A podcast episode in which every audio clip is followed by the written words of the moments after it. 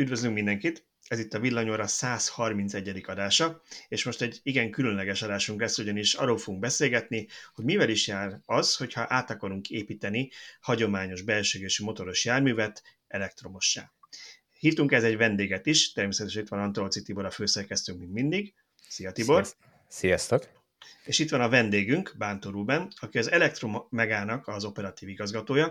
Ez a vállalat egy debreceni cég, akik azzal foglalkoznak, hogy tehergépjárműveket építenek át benzinesből, dízelből elektromossá. Szia Ruben! Sziasztok! Na, nagyon szépen köszönjük, hogy elfogadtad a meghívásunkat. És, és akkor mutassunk be téged is a hallgatóknak, akik nem látják, hogy ki vagy. Bíró Balázs.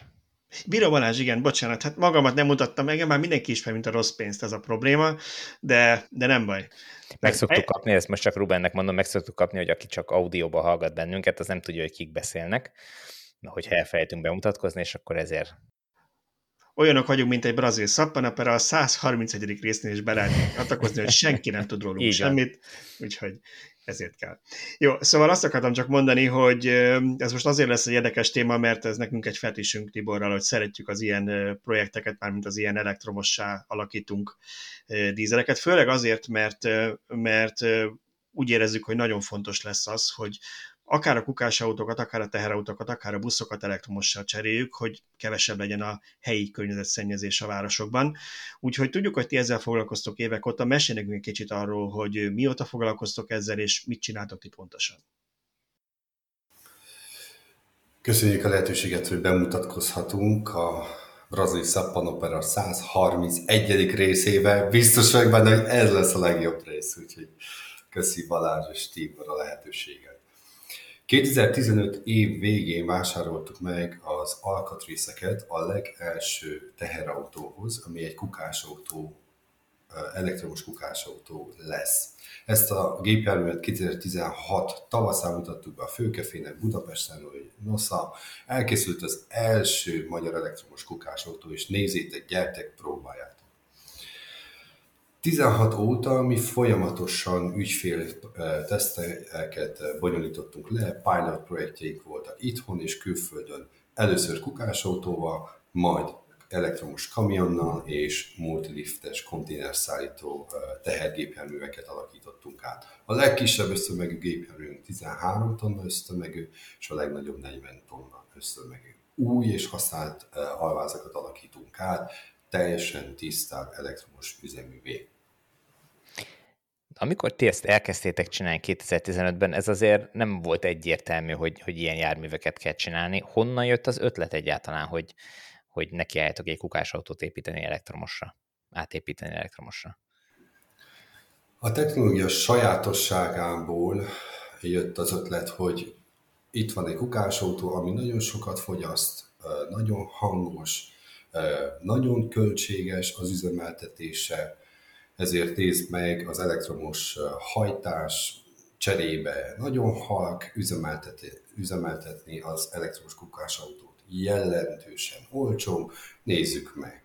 Illetve, illetve a töltés volt még egy fontos kérdés, vagy, vagy eleve az elektromos autóknál töltés egy fontos kérdés, és ugye jellemzően ezek a kukásautók egyszer vagy kétszer szedik tele szeméttel a felépítményt, majd állnak a következő műszakig, és ezen időben pedig lehet tölteni. Tehát a technológiai sajátossága adódóan mi úgy ítéltük meg akkor, hogy ez egy tökéletes felhasználási terület lehet az elektromos hajtásláncról. Jól gondolom, hogy, hogy a kukásautó, mi lehet, hogy fura lesz a hallgatóknak, hogy miért pont egy kukásautóval kezdtétek, de hogy az azért is egy különösen jó példa, mert ha belegondolunk, hogy egy dízeljármű mikor hatékony, ha mondjuk viszonylag nagyobb távolságot kell vele megtenni, kukásautó meg mit csinál?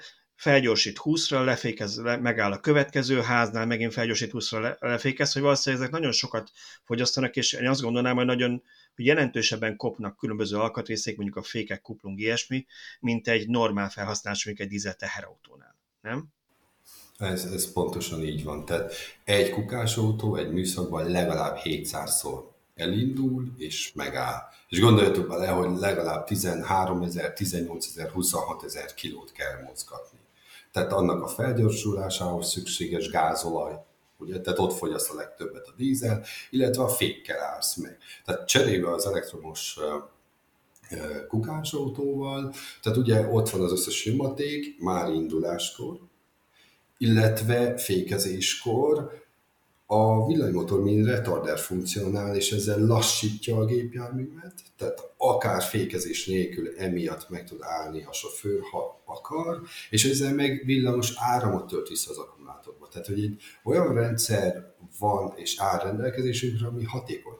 És ugye, ami, amiért még költséges a hagyományos robbanómotoros kukásautónak az üzemeltetése, mert a segédberendezéseket, tehát hogy a felépítmény működtetéséhez nem alapjáraton jár a dízelmotor, hanem egy megemelt fordulatszámon, hogy legyen elegendő energia működtetni a hidraulika igen, ezt, ezt akkor most kicsit akkor fejtsük ki, mert szerintem mi erről már beszélgettünk, de a hallgatók lehet, hogy nem mindenki tudja, hogy ezek a kukásautók, ugye azt látjuk egyrészt, hogy a, a szemetes ládát, vagy ezt a, hogy az felemeri, nem, nem csak úgy kézzel emelik fel a kukásokat, tehát ott van egy hidraulika egyszer, de ugye ezek tömörítik is a szemetet, tehát ebben van egy ilyen nagyon erős gondolom, egy ilyen présgépszerű, ami szintén azt mondod, hogy ahhoz, hogy az működjön, ahhoz a dízelmotort egy magasabb fordulaton kell járatni.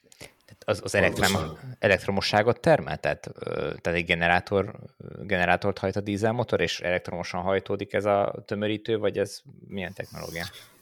Tehát hidraulikus rendszerre működik a felépítmény, tehát amiben a szemét beöntésre kerül. De már az a funkció, hogy megtörténjen, hogy a szemét beürítésre kerüljön a garatba, ez is hidraulikus rendszer, tehát hogy olaj, stb. Ahhoz, hogy a szemetet aztán 1-2 pont, legalább 1-2 pont 5 arányban tömörítse, az is a hidraulika hajtja meg. És ez az energia, hogy, hogy legyen, ez egy emelt szintű fordulatszáma tud megtörténni a motoros esetében. Mi gondoljatok bele az elektromosba, amikor a gépjármű megy, a fő villanymotor az, ami energiát használ. Amikor a felépítmény megy, ugye a villanymotor már nem használ semmi energiát, csak a felépítményre eh, szánt, dedikált villanymotor, ami egy jóval kisebb teljesítményű villanymotor, ő végzi el ugyanezeket a funkciókat, ugyanennyi időre, tehát, tehát ezért tud hatékonyabb lenni a rendszer, mert mindegyik funkció akkor működik, amikor éppen használva és van itt még egy olyan faktor, ami a zajterhelés, ugye erről egy érintőlegesen beszéltünk, mondtad, hogy csendesebb. Ugye ezek a kukásautók rendszerint hát reggel indulnak el, úgyhogy ö, szerintem elég sokan ébredtek már arra, hogy a kukásautó megállt a ház előtt, és ahogy mondod, mondjuk elkezdte felpörgetni a dízelmotort, hogy, hogy ürítse a kukákat. De ugye a, egy elektromos kukásautó, ha jól sejtem, ennél sokkal halkabb, nem csak halkabban közlekedik, de maga a tömörítés, meg a kukaürítés is halkabb, mert nem kell felpörgetni az egy dízelmotort. Ez nem, nem tudod egy lapon nevezni a kettőt. Tehát, uh-huh. hogy ott van az elektromos autó, lát, látod, hogy ott van egy, egy beszélő nagy-nagy valami, ugyanúgy üríti a kukás a csak nem hallasz semmit.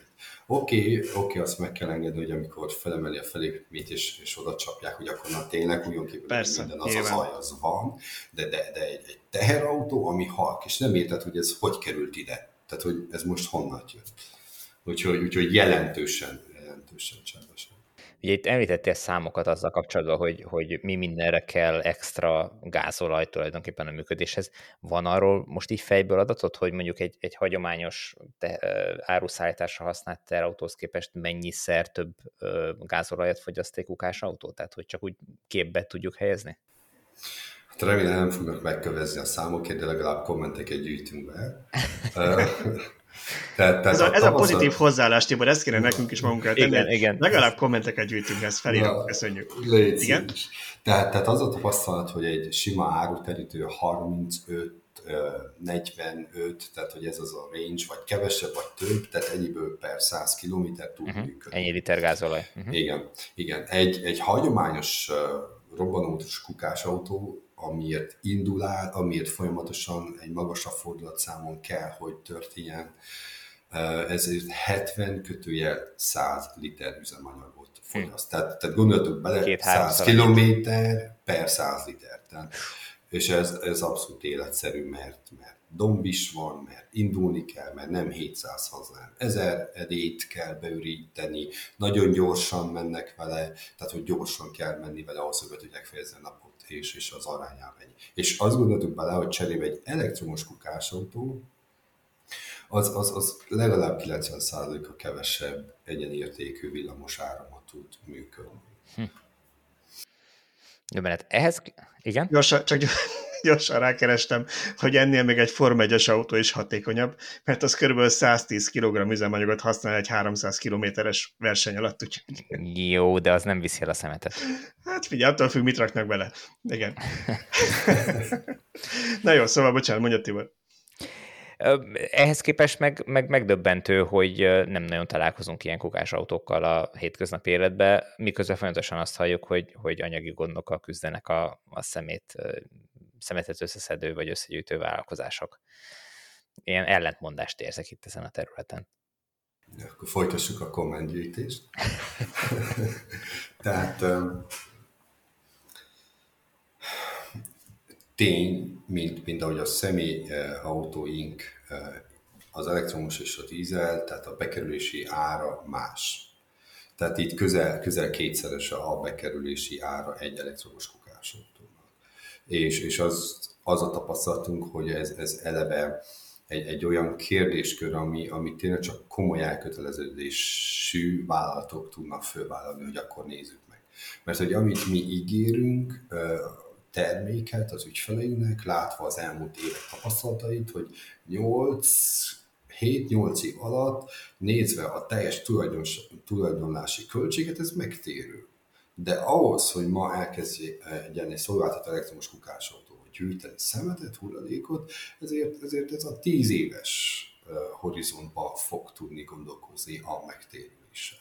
Ugye ez, ez az egyik uh, probléma. A másik, vagy, vagy nehézség vagy sajátosság. Bocsánat, ez a, ez a 8-10 éves megtérülés, ez a 480 forintos, vagy korábbi üzemanyagárral van számolva, vagy ez a piaci áron kapható üzemanyag árral van számolva?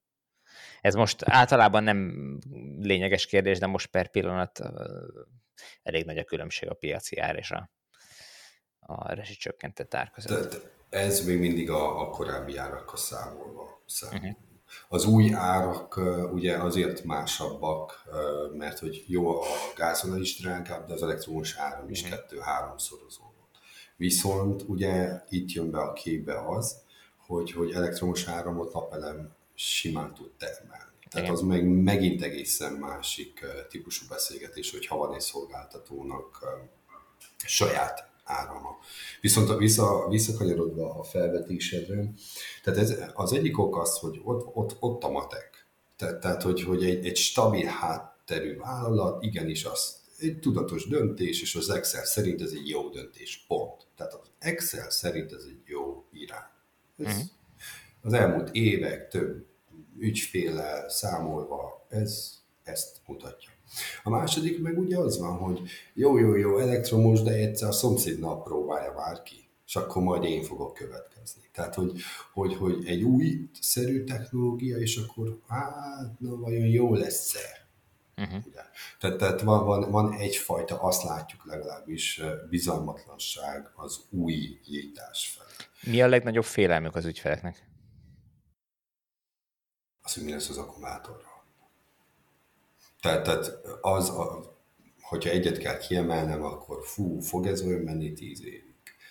És akkor elő kell venni a kémia és fizika, fizika órán tanult ismereteinket, és akkor magyarázunk, hogy nézd meg, hogy viselkedik. Ez a kémiájú cella, ez a kémiájú cella, mi a gyártói javaslat, cserében mi hogy sütjük, hogy merítjük ki az akkumulátorokat, hogy töltjük föl, és akkor az értelmesebb emberrel lehet ilyen beszélgetések. És ti milyen garanciát vállaltok az akkumulátorra egyébként az átépítéseknél? A jelenlegi felhasználások mellett mi azt mondjuk, hogy 2500-szor meg tudja ismételni azt, hogy egy szével tölti, illetve meríti. Ez azt jelenti, hogy 2500-szor egy óra alatt fel tudod tölteni, le tudod meríteni az akkumulátorokat, és ez a kukásautó tekintetében ez 8 kötőjel 10 évet jelent. Viszont mi nem egy óra alatt, mi nem javasoljuk a gyors töltés alapból, mert az, az nem jó az akkumulátoroknak alapból, és ez megint matek, Excel, stb. mutatja, illetve 6, 8, 9, 10 óra alatt merítjük le ezeket a cellákat. Tehát azt gondoljuk ezzel a bánásmóddal, az életciklusa, ez jó jóval 10 év fölött kell legyen. Úgy, és ugyanazt a munkát fogja végezni 10 év múlva is ez a gépjármű. Említetted a kémiát, ezek milyen kémiai akkumulátorok, amiket ti használtok? Mi a, mi a voksunkat az LFP típusú, tehát LiFePO, litium vasfoszfát típusú kémiájú akkumulátor mellett tettük le, kísérleteztük több másik típusú akkumulátorra is, és úgy annyira, hogy azt képzeljétek el, hogy ez a lény, amikor indult a sztori, a történetünk, akkor mi magunk építettük meg az akkumulátorbankot. És időközben változtattunk, hogy akkor ezt egyben és a megfelelő tanúsítványa vásároljuk. Ugye az RFP akkumulátorokról talán a hallgatóinknak, olvasóinknak ez nem újdonság, nagyon sokat írtunk már, az én autómban is ilyen van alapvetően. Ugye azt kell tudni, hogy körülbelül 2-3, de inkább mert inkább három-négyszerese talán az élettartama, a várható élettartama, mint a, az NMC vagy NCA celláknak. Persze vannak hátrányai, tehát később az energiasűrűsége, meg a hideget nem annyira szereti, de például egy ilyen felhasználásnál ezért tudtad mondani ezt a 2500 ciklust, mert, mert ez simán benne van, még nem is mondtál sokat, ez nagyjából így a közepe annak, amit ez a technológia tud. És akkor már így belementünk a, a technológiába, meg a specifikációba, mekkora akupak van egy ilyen járműbe ahhoz, hogy teljesíteni tudjon egy ilyen napi rutint? Közel 200 kWh, pontosan 192.3 ez a maximum kapacitás, vagy a rendelkezésre álló 100% viszont mi 5, 7, 8, akár 10 is attól függ, százalékot mind state of charge, tehát tartalékolunk, uh-huh. tehát a, a, a sofőrnek a 100 százaléka nem a 192, hanem a 188, 187, 185 kWh. Uh-huh. De, de ezzel, illetve megint a, én tapasztalatról beszélek, és olyan tapasztalatról beszélek, ahol, ahol telemetriával mérjük vissza, vagy mértük vissza mindezeket, vagy be tud gyűjteni mondjuk 105 kilométert egy töltéssel, vagy ugyanennyi energiába kétszer tudja teleszedni egy műszakba a felépítményt. De, de ez, ez, ez egy műszak, az egyik is, és a másik is. De.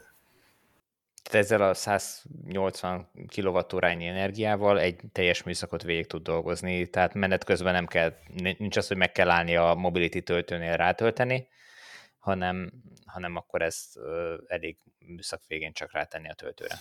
És mondta, mondtam a 105 kilométert, ez a legnagyobb köztömegű gépjárművel ment uh-huh. az ügyfelek, tehát a, a 26 ton ösztömegűvel. A 18 tonnával 145-öt tudtak menni, illetve a 13 tonnással 170 kilométer lehet menni.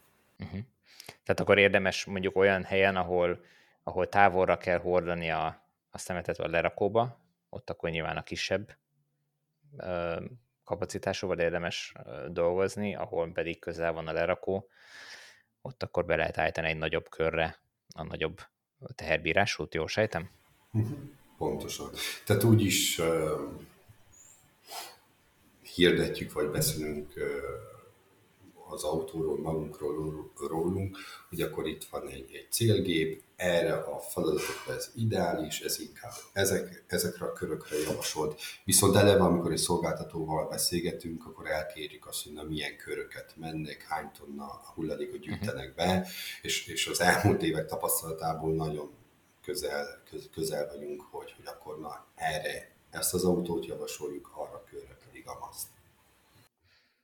És mennyi, egyébként mennyi tömegű szemetet gyűjt be egy-egy ilyen autó egy fordulóval, hogyha már így említett, hogy megvannak az adatok? Nem gyűjtünk top kommentet. Tehát megint edényzettől függ, mert, uh-huh. mert ugye nagyobb autóra akár 20-22 km-es felépítményt is építenek, tehát a, 5-7 tonna szemetet tudnak, de ez ugye megint dínyes szezonban valószínű több, amikor egy másik szezonban pedig kevesebb, mert, mert más, a, más a fajsúlya, más a tömege az uh-huh. hulladék.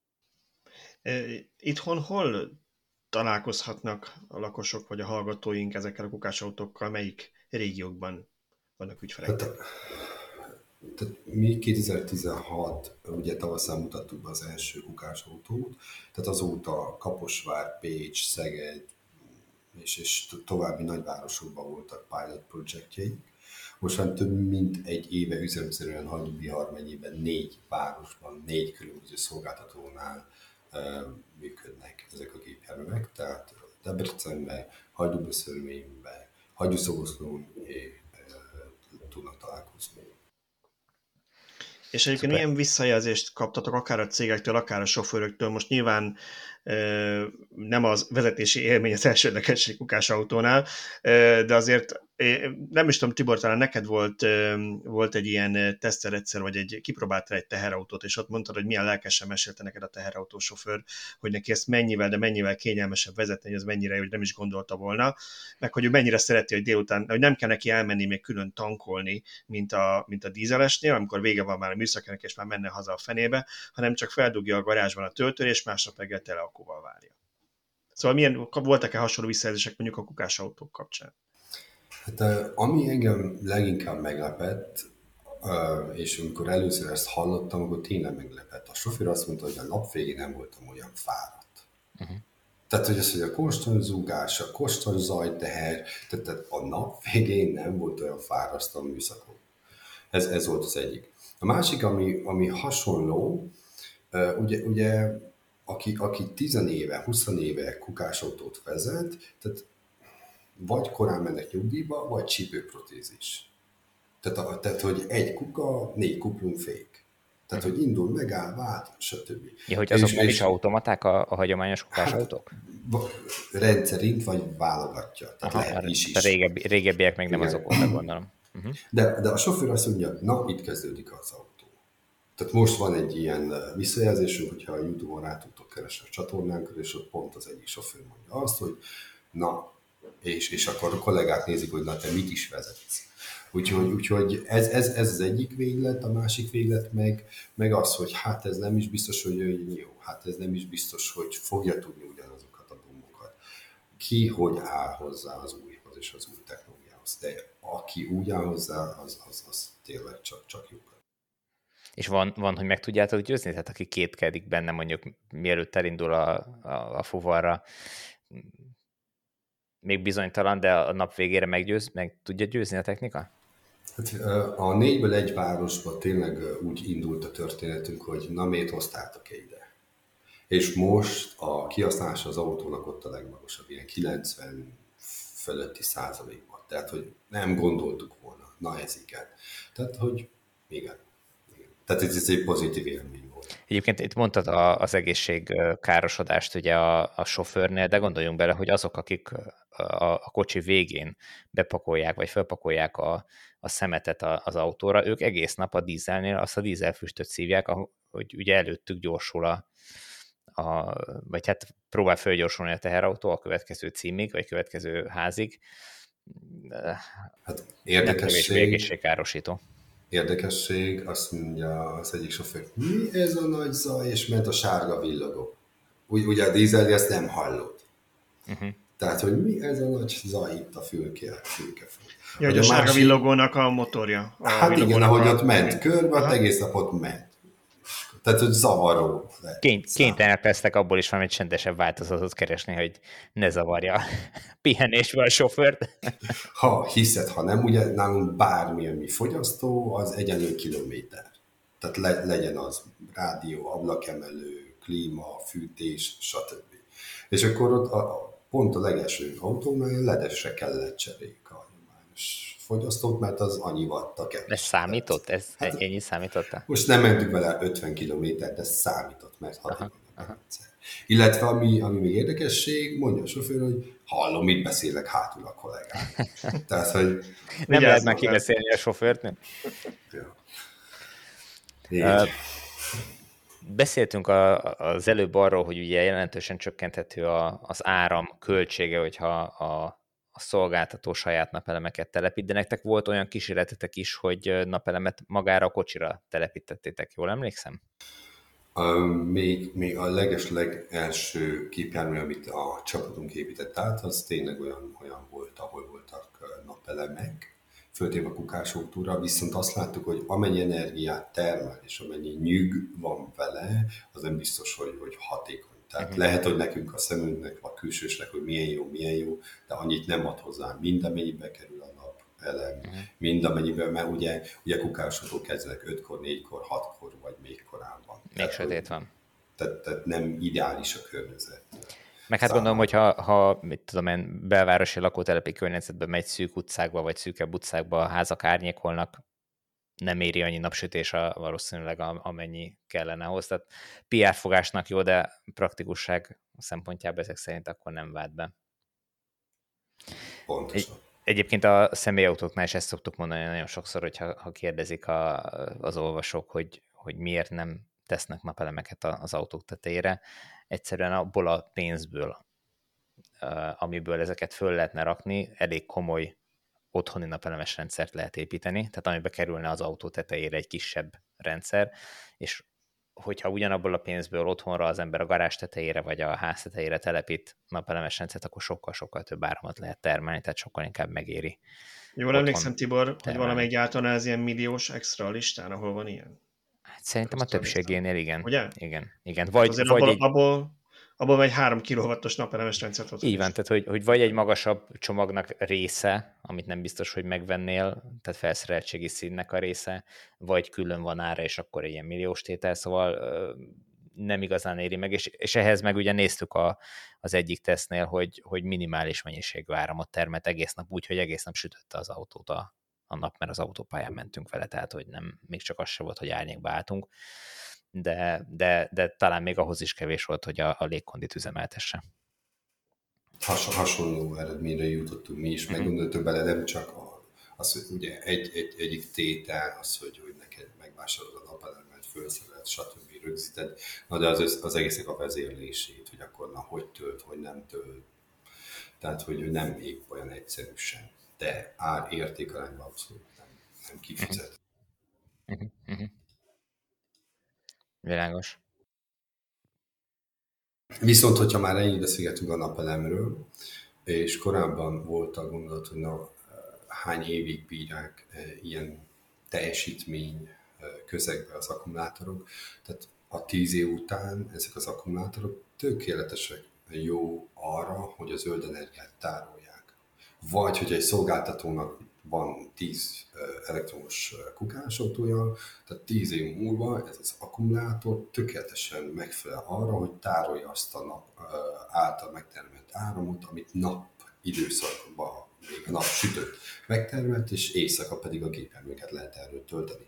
Tehát 10 év után ez nem kuka, hanem egy másik felhasználással tökéletesen a következő 20 Hát főleg 10, 10-200 kWh azért az már egy látható teljesítmény, nem egy energiátárolónak is. Pontosan. Igen, de hogyha ha ezt, ezt ügyesen használják, akkor 10 év múlva, hogyha addigra föl, tehát hogyha most felszerek a napelemeket is, akkor gyakorlatilag 10 év múlva ingyen fogják tudni üzemanyaggal ellátni teljesen a, a, a kukásautókat, úgy, hogy még a hálózati használati díjat se kell fizetni a szolgáltatónak és az ingyen nehezen lehet versenyezni, és ezek, ezek nem olyan technológiák, amik majd, hanem, hanem ezek, ezek ma elérhetőek. Uh-huh. És, és, és azt gondolom, hogy, hogy ez egy jó irány lehet arra, hogy, hogy, hogy a várost, ahol él, ahol a gyerekeink óvodába járnak, tényleg, tényleg tegyünk érte. Most, most nézd meg, használtam ezt a 26 ezer kiló, 18 ezer kiló, tehát összkárosanyag kibocsátás, egy kamion, VS Nissan Leaf tehát, hogy nem, nem alma almát hasonlítasz össze. Tehát azt gondolom, hogy ezzel a, a környezetünknek a káros anyag, meg az ajtára jelentősen tud, tudhat csökkenni a igen, egyébként ez a zajterhelés csökkenés, ez egy érdekes dolog, mert mindaddig, amíg az ember nem találkozik csendes környezettel, vagy nem találkozik azzal, hogy, hogy a, a jármű, amiben utazik, az csendes is tud lenni, addig nem igazán értékeli, nem igazán veszi észre, hogy ez mennyire zajos. Én talán ezt már elmondtam, lehet, hogy hogy a rendszeres villanyról hallgatóknak ez egy ismerős lehet, de hogy én mikor Japánba járok, akkor, vagy jártam többször is, akkor mindig figyeltem, és, és tátott szájjal néztem azt, hogy mennyire csendesek ott az utcák. Tehát valahogy ugyanolyan nagy forgalom van Tokió belvárosában, vagy Yokohamában, és egyszerűen nem, nem érzem azt a zajterhelést, ami Magyarországon van, és aztán végül arra jöttem rá, hogy nagy valószínűséggel amiatt van, hogy nyilván van valamennyi elektromos autó és ott, de nyilván ott sincs sokkal magasabb aránya, mint mondjuk Európában, tehát nem, nem az okozza elsősorban, sőt, né, talán és most már el is vannak talán maradva, de hogy sokkal jobbak az útjaik, és, és nagy valószínűséggel a maga a, a illetve kis autókat üzemeltetnek alapvetően a városokban, és, és nem nagy, mit tudom én, 30 centi széles kerekű SUV-k döngetnek a, az úthibákon, hanem, hanem kis keskeny virsli kerekűk mennek a nagyon jó minőségű utakon, tehát sokkal csendesebb a város, és uh, nyilván uh, ugyanekkora nagy tömegű, meg, meg széleskerekű SUV-kkel nem lehet ugyanazt elérni Magyarországon, de hogyha ha ilyen járműveknek, mint a kukásautók, meg teherautók, meg buszoknak a, a, a dízel motorjait le tudnánk cserélni, akkor a, a, a lámpáknál, a gyorsító autóknak a, a hangja az, az sokkal uh, jobban, vagy sokkal inkább csökkentető lehetne. Na majd amikor olyan sok gyalogos riogató, mi egyszerre a lámpánál Jaj. zörög neked azok a, a külső hangszorokból. Én még bíz, mindig bízom benne, hogy azt, azt rá fog valaki döbbenni, hogy ez marhaság volt. Majd, és, ha már elég sok lesz, és már zavarja a döntéshozókat is. Eh, Ruben, eh, hagyd kérdezünk kicsit arról téged, hogy eh, hogyan kell képzelnünk egy ilyen átépítést, mert ez is egy nagyon izgalmas téma. Egyáltalán azt sem hát tudjuk, sőt, ez ti, izgalmasabb. Valószínűleg. Azt sem tudjuk, hogy ti megvesztek gyárilag a szalomból kigurul hozzátok egy zsírúj akármilyen márkájú teherautó, és akkor ti azt kiberezitek, vagy ti eleve már a gyárból úgy kapjátok, hogy abban nincs is váltó, meg motor, úgyis csak kiszednétek, hogy működik ez? Vagy nem is újat vesztek? Vagy nem is újat vesztek. Mind a háromra van példa, amiket felsoroltatok, kedves Tibor és Balázs. Tehát volt úgy, hogy gyárból úgy gurult hozzánk, hogy nem volt benne motorváltó, tehát alváz, fülke és első-hátsó híd, illetve komplet dízel motor, amit mi szereltünk ki, vagy használt gépjárművek eh, érkeztek, amiből megint mi szereltük ki a motort, váltót és az egyéb berendezéseket. És a folyamat pedig úgy néz ki, eh, hogy ha új autót alakítunk át, akkor a műszaki állapota az egyértelmű, viszont hogyha használt eh, gépjárművet alakítunk át, az az, az szokott lenni a megegyezésünk és kérésünk, hogy egy független műszaki vizsgabázisra begurítjuk, és akkor legyen egy, egy, egy lát, látlelet, hogy a gépjármű műszakilag milyen szinten áll. És akkor ez mind a két félnek, nekünk is, és a megrendelőnek is ez egy, ez egy peace of mind, hogy akkor igen, ez a, ez a nulladik szint. Miután a nulladik szintet elértük, utána kiszereljük belőle a dízel hajtást, és ide ennek a helyére, a motorista váltó helyére szerelünk be egy akkumulátorpakkot. Összesen a 192 kWh akkumulátorpak 6 kisebb dobozba van elhelyezve, és rendszerint négy vagy három, attól függ, a, mennyi, mennyi a hely a fülke alatt, de ott helyezünk el egy három vagy négy akkumulátorpakkot, illetve a gépjármű másik oldalán helyezzük el, jobb vagy a bal oldalán a további két akkumulátorpakkot. Középre, a létravász közé építjük be a villanymotort. Ez, ha hiszitek, ez egy hazai gyártású, közös fejlesztésű, mintaoltalommal is védett uh, aszinkron villanymotor, ami, ami a tengelyen mérve akár 8 kötően 10 ezer Nm képes leadni. Tehát ez jelentős. Tehát, tehát a 40 tonna szerelményt is egy 10 kötően 12 százalékos emelkedő simán viszi. Illetve a gépjármű másik oldalán van, még egy gondolat, a, a vezérlő egysége ennek az elektromos ter gépjárműnek, amiben mi építjük a töltőt is. Tehát azt mondjuk, hogy kap a kedves ügyfél a nap végén egy olyan elektromos, teljes, tiszta elektromos üzemű gépjárművet, ami, amihez csak egy Type 2-es kábel kell a kocsi oldalán, illetve egy áramvételi pont, ami 32 amper. És, és ez a gépjármű képes ugyanazt a szemetet, ugyanannyi időre begyűjteni, csak nincs zaj, és legalább 90% gázolaj, elektromos áram, hatékonysággal, illetve legalább 70%-kal kevesebb szervizigényel fog üzemelni. Tehát akkor, akkor a töltés, ha jól értem, az 22 kW-os forrásból tudjátok, tehát 22 kW-os fedélzeti töltő van a, a járműbe, tehát hogyha mondjuk egy 200 kW-os akkumulátor, 200 kWh akkumulátorral számolunk, akkor az olyan 10 óra alatt tölti föl, 9-10 óra alatt tölti föl a, az akkumulátorát a két műszak között? Tehát mi úgy mondjuk, hogy 10-12 óra, uh-huh. viszont, viszont ez hamarabb is lehet, mert nem mindig, vagy nem rendszerint merítik nullára le, hanem uh-huh. Mhm. 20-30. Világos, ez jogos, jogos. Igen. Illet, illetve még az, az szokott lenni a kérés, hogy akkor 2 darab 22 kW-os töltővel szereljük már, és akkor ugye ezt az időt pont felére tudjuk csökkenteni. Ja, hogy ilyenre is van lehetőség. Igen. Illetve a, olyan üzletünk is van, ahol, ahol ugye jó, utcai töltőről tudjuk tölteni, tehát AC és DC is megoldott. És akkor ott csademó, stb. stb. Tehát annak a szabálynak is meg tudunk felelni.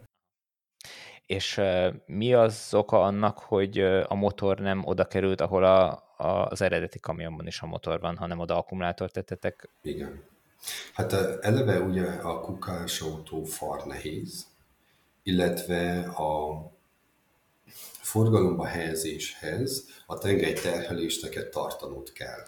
Tehát az első tengelyen minimum ennyi tonna kiló kell, hogy tengelyen. És onnan kiszereltetek ugye egy nehéz motort. Így van. Meg, és, meg egyéb eszközöket, és a villanymotor az meg kis, kisebb, kisebb tömeg. Kisebb. Igen, igen. Aha. igen. Meg, meg összességében is méretileg kisebb, tudod. Tehát e- elég neki a kevesebb. Aha. És így, így a tengelyterhelések nem másznak el, abszolút úgy viselkedik, ugyanúgy lehet vezetni, és, és ez így egy nagyon jó kialakítása. Tehát tömeg kapcsán engem meglepett, amikor a, a, az Aldis teherautót adták át, vagy az Aldinak adták át a, a, azt a nyerges vontatót, hogy ott mondta talán a, valamelyik kollégád, nem, nem is tudom, hogy ki említette végül is, hogy, hogy tömegben nem igazán változik a, az autó, mert hogy az a tömeg, ami így most pluszba rákerül, az nagyjából azonos az üzemanyag, teletankolt üzemanyag tartály tömegével, ami viszont lekerül az autóról, hiszen nincs szükség nem tudom hány száz liter gázolajra ahhoz, hogy ezt a ezt a távot meg tudja tenni. Most ez nem tudom, hogy kukás autó esetén pont így van-e, de hogy a, a nyerges vontatónál, amit ugye hosszabb ö, távra ö, van, az annál ezt számoltátok.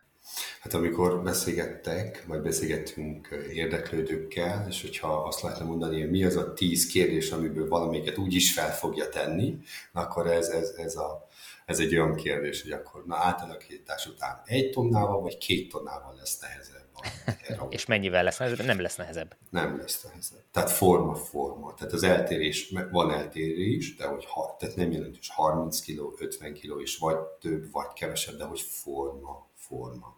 És, uh-huh. és azt, ugye, ugye mi ebbe a 10 tételistás kérdéssorba pedig ugye a kilométer szokott. Tehát azt találtuk, hogy ez a, ez a közel 200 kWh akkumulátor, ez, ez, ez egy ilyen, ilyen arany középút. Tehát nem tudjuk ezzel lekezelni az extrémeket, uh-huh. de, de a nagy átlagot körülbelül ilyen 90%-ig, vagy nem, nem legyen 75. Uh-huh. Tehát ezt, ezt a 75% range-et a százból abszolút le tudjuk vele fedni. Tehát árértékben és teljesítményben ez, ez egy ilyen arany középút. Igen, ezt, ezt szoktuk szerintem elmondani, amikor itt főleg tipikusan mondjuk az elektromos kamionok kapcsán szokott ez előkerülni így aggodalom, hogy na de hát hogy fog ez elmenni Hannovertől, nem tudom én, Bukarestbe. Csak hát ugye az egy kis szenete a tervfúrásnak, nyilván egy mérhető, meg fontos, de hogy nem csak ebből áll mondjuk a teherfuvarozás, és ha már csak a többit le tudjuk cserélni, már azzal nagyon nagy az előrelépés, tehát akkor te is ezt mondod, hogy igazából, ha nem is tudtok minden szegmens lefedni vele még, azért nagyon sokat le lehet már ezekkel a hatótávokkal fedni. Nem is tudom, mondtam nektek, mikor személyesen egyeztettünk erről a beszélgetésről, de tehát én bennem most nem úgy van, hogy elektromos VS dízel, VS hidrogén, VS CNG, hanem, hanem az van, hogy van egy bizonyos felhasználási terület, lásd kukásautó, ahol ez a technológia, ez messze jobb, mint bármelyik másik a mai technológia állás szerint. Tehát, és azt a hasonlatot szokom használni, vagy szeretem használni, hogy ez kb. pont olyan, és most ott tartunk, hogy van focicipőnk, alkalmi cipőnk és túracipőnk. Tehát, hogy minden célnak megfelelő. És a kamionoknál is, amit említettél, Balázs, hogy, hogy ott is van, van egy nagy központi raktár, elosztóhely, és ezt ismétlen plusz egyszer. És nem a Hannover Bukarest. Tehát Hannover Bukarest nem javaslom az elektromost. És, és látjuk azt a, a telemetriás adatokból, tehát ahol javarészt autópályán megy az elektromos, ott nem egy, ott, oda ne elektromost vigyen a kedves ügyfél. Tehát nekünk az kell, ahol Budapest van, meg Debrecen van, és a városon belül el kell vinni a kiflit, el kell vinni a szemetet, el kell vinni a, az Aldis raklapokat, és, és ide, ide jó az elektromosom. Indul el, rövid hatótáv, és, és tehát jellemzően a last mile logistics. Ahol egyébként jellemzően kinyírják ezeket a járműveket. Szöcske mesélte, hogy a hozzájuk, vagy ott náluk megálló egyik fuvarozási cégnek a sofőrje töltött ott a szemelátára után vizet, mert hogy annyira kinyírták a motort, hogy a 150 ezeret futott dobozos autó az már ette a vizet a valamilyen, ezt nem, nem tudom egészen, hogy, hogy mi okból kifolyólag, de a lényeg az, hogy, hogy ezek a rövid távok, amiket két indulás között megtesznek ezek az autók, ezek teljesen kinyírják a dízelmotort. Na erre tökéletes az elektromos akkor ezek szerint. Tehát ilyen és hasonló tapasztalatunk van nekünk is, ahol, ahol akár az Euró 6 nem is tudják ezt, ezt az üzemet tényleg flottul biztosítani. Visszatérve egy kicsit az átépítésre, hogy mennyi idő nagyjából egy ilyen terrautónak az átépítése? Tehát nektek már ugye megvan a rutin, megvannak a tervek hozzá, tehát már nem kell nulláról kezdeni, hogy, hogy kitaláljátok, hogy mit hova rakjatok. Tehát az átépítés összesen három időből tevődik össze, tehát ilyen nagyobb időblokkból. Az első, és, és ma a legkiszámíthatatlanabb az az árubeszerzés, tehát hogy minden, ami szükséges az elektromos hajtás, az hajtáslánc, az, hogy az legyen nekünk a raktárba, a polcon. Oké, okay, ez megvan. A következő időegység az, hogy megépíteni a gépjárművet. Eddig nekünk a rekordidőnk 22 nap, és hiszük az, hogy ez még gyorsabb is lesz, mert hogy az idők alatt nagyon, tehát ilyen plug and play üzemmódba tudunk haladni. Ugye azt akkor mondjuk el még a, a hallgatóknak, hogy ezt nekünk még amikor találkoztunk személyesen az alazónos Green Tech konferencián, akkor mondtad, hogy ugye ez nem úgy van, hogy valaki azt mondja, hogy nekem van itt egy akármilyen típusú teherautóm, építsétek át, hanem ugye megvan az a pár típus, amit ti már kitapasztaltatok, amire megvannak a tervétek, megvannak a típusengedélyek, erről majd még úgyis beszélünk, mert ezek külön Ezt akartam mondani, mert ezt, ezt kicsit Igen. előre szaladunk ezzel, de nem azt, kell ezt kifejtsük, de hogy néhány típus hát, van csak. Tehát néhány típus, és akkor egyre, egyre jobb gyakorlatotok van ebben, ebben, és ezért gyorsabban, hogy tudjátok csinálni, nem? De, tehát mi azt szeretjük mondani, és az így teljesen korrekt, hogy bármely típusú alvázba mi képesek vagyunk, meg bele tudjuk építeni az elektromos hajtásunkat. Hanem, és azért szűkítjük, vagy, vagy jellemzően javasoljuk azt, hogy hát ha szeretnél kamiont átépíteni, akkor a Scania P450 mert hogy itt egy az, hogy ugye a tervezés, kettő az, hogy az engedélyezéshez szükséges meglévő papírjaink, dokumentumjaink rendelkezésre állnak. Tehát itt, itt egy költség vonzata van a történetnek, amiért azt mondjuk, na ez a, ez a típus. De mi eddig típusként MAN, Scania, Renault és DAF és Iveco gépjárműveket építettünk át. Tehát, hogy nem jelent kihívást, de a matek jobb, hogyha azt mondjuk, hogy inkább ezt a típus légy szíves. Tehát olyan, amire, amire már megvannak az engedélyeitek. És, és ez lenne a harmadik időblokk, tehát az első az, hogy akkor beszerezni az alkatrészeket, kettes időblokk, hogy építsük meg, építsük át, illetve a harmadik az meg a forgalomba helyezés. Tehát, hogy, hogy nekem ez egy heuréka volt, hogy az egy dolog, hogy mikor meglátsz egy dízel kamion, tehát hogy tök respekt. Tehát, hogy az egy, az egy szép valami, az egy nagyszerű technológia, szerintem. De e, oké, okay, tehát abból van elektromos, és megy, és nem csak, hogy megy, ráadásul jó. Na, de hogy kerül ez forgalomba helyezni? És akkor kezdődik a folyamat. A forgalomba helyezéshez um, ma Magyarországon hatféle lehetőséghez tudunk nyúlni attól függ, és, és a célhoz választod itt is, hogy melyik utcába kanyarodsz be, hogy az 1-es, 2-es, 3-as, 4-es, 5-ös, 6-os csomagot szeretnétek kérni. És ezek a hatos, hatféle típus engedélyek vagy forgalomba helyezési lehetőségek indulnak onnan, hogy na, én úgy döntök, átalakítok egy elektromos kukásautót, egy ilyen autót akarok, aztán utána mi lesz, nem érdekel, nem számít, tehát ez egy egyedi átalakítás sors folyamatban tud véghez menni, ahol miután te vagy mi megépítettük ezt a, az autót, odaadjuk a megfelelő tanúsításra rendelkező cégnek, szervezetnek, aki láttamozza, leigazolja, hitelesíti, hogy azok a részegységek, amiket a kedves átalakító, átépítő átépített, azok megfelelnek ennek, ennek, ennek az irányelvnek, standardnak, jogszabályi elvárásnak. Mert ugye, ugye az van, hogy, hogy, hogy ez az autó forgalomba fog menni. Tehát, hogy a gyerekem előtt, vagy a gyerekem után fog közlekedni. Tehát, tehát nagyon nem mindegy, hogy, hogy akkor ez megy. Mert azt, azt szokom mondani, hogy ha bármelyikünk akar elektromos autót építeni, tehát YouTube-ról össze tud annyi tudást szedni, hogy akkor tényleg van gépjármű. Viszont üzletileg az egyedi átalakítás az maximum, az nem jó. Tehát, tehát abból nem tudsz még egyet, még egyet, még egyet. Tehát minden egyes alkalommal ki kell fizetni ezt a bevizsgálási díjat. Pontosan. Tehát egy az, hogy négy-öt hónap, ez az, ez az engedélyezési idő. A három időablak, összesen én azt, azt mi ma 9 hónap hamarabb nem vállalunk, de 6 kötőjel 9 hónap alatt tudunk átépíteni egy, nulláról, és van egy autóm zöld. Tehát ennyi idő. Uh-huh. És, és ugye a, az engedélyek megszerzése egy az, hogy idő, de a másik meg költséges. Tehát um, itt, itt beszélünk arról, hogy 5 millió forinttól kezdve el egészen 100 millió forintig is csak jöjjön annyiból ki, mondjuk egy típus engedélynek a megszerzése. Ez, ez ennyibe. Ez nem az átépítés, ez csak annyi, hogy kapjon papírt ahhoz, hogy az zöld rendszámot kiadják a végén.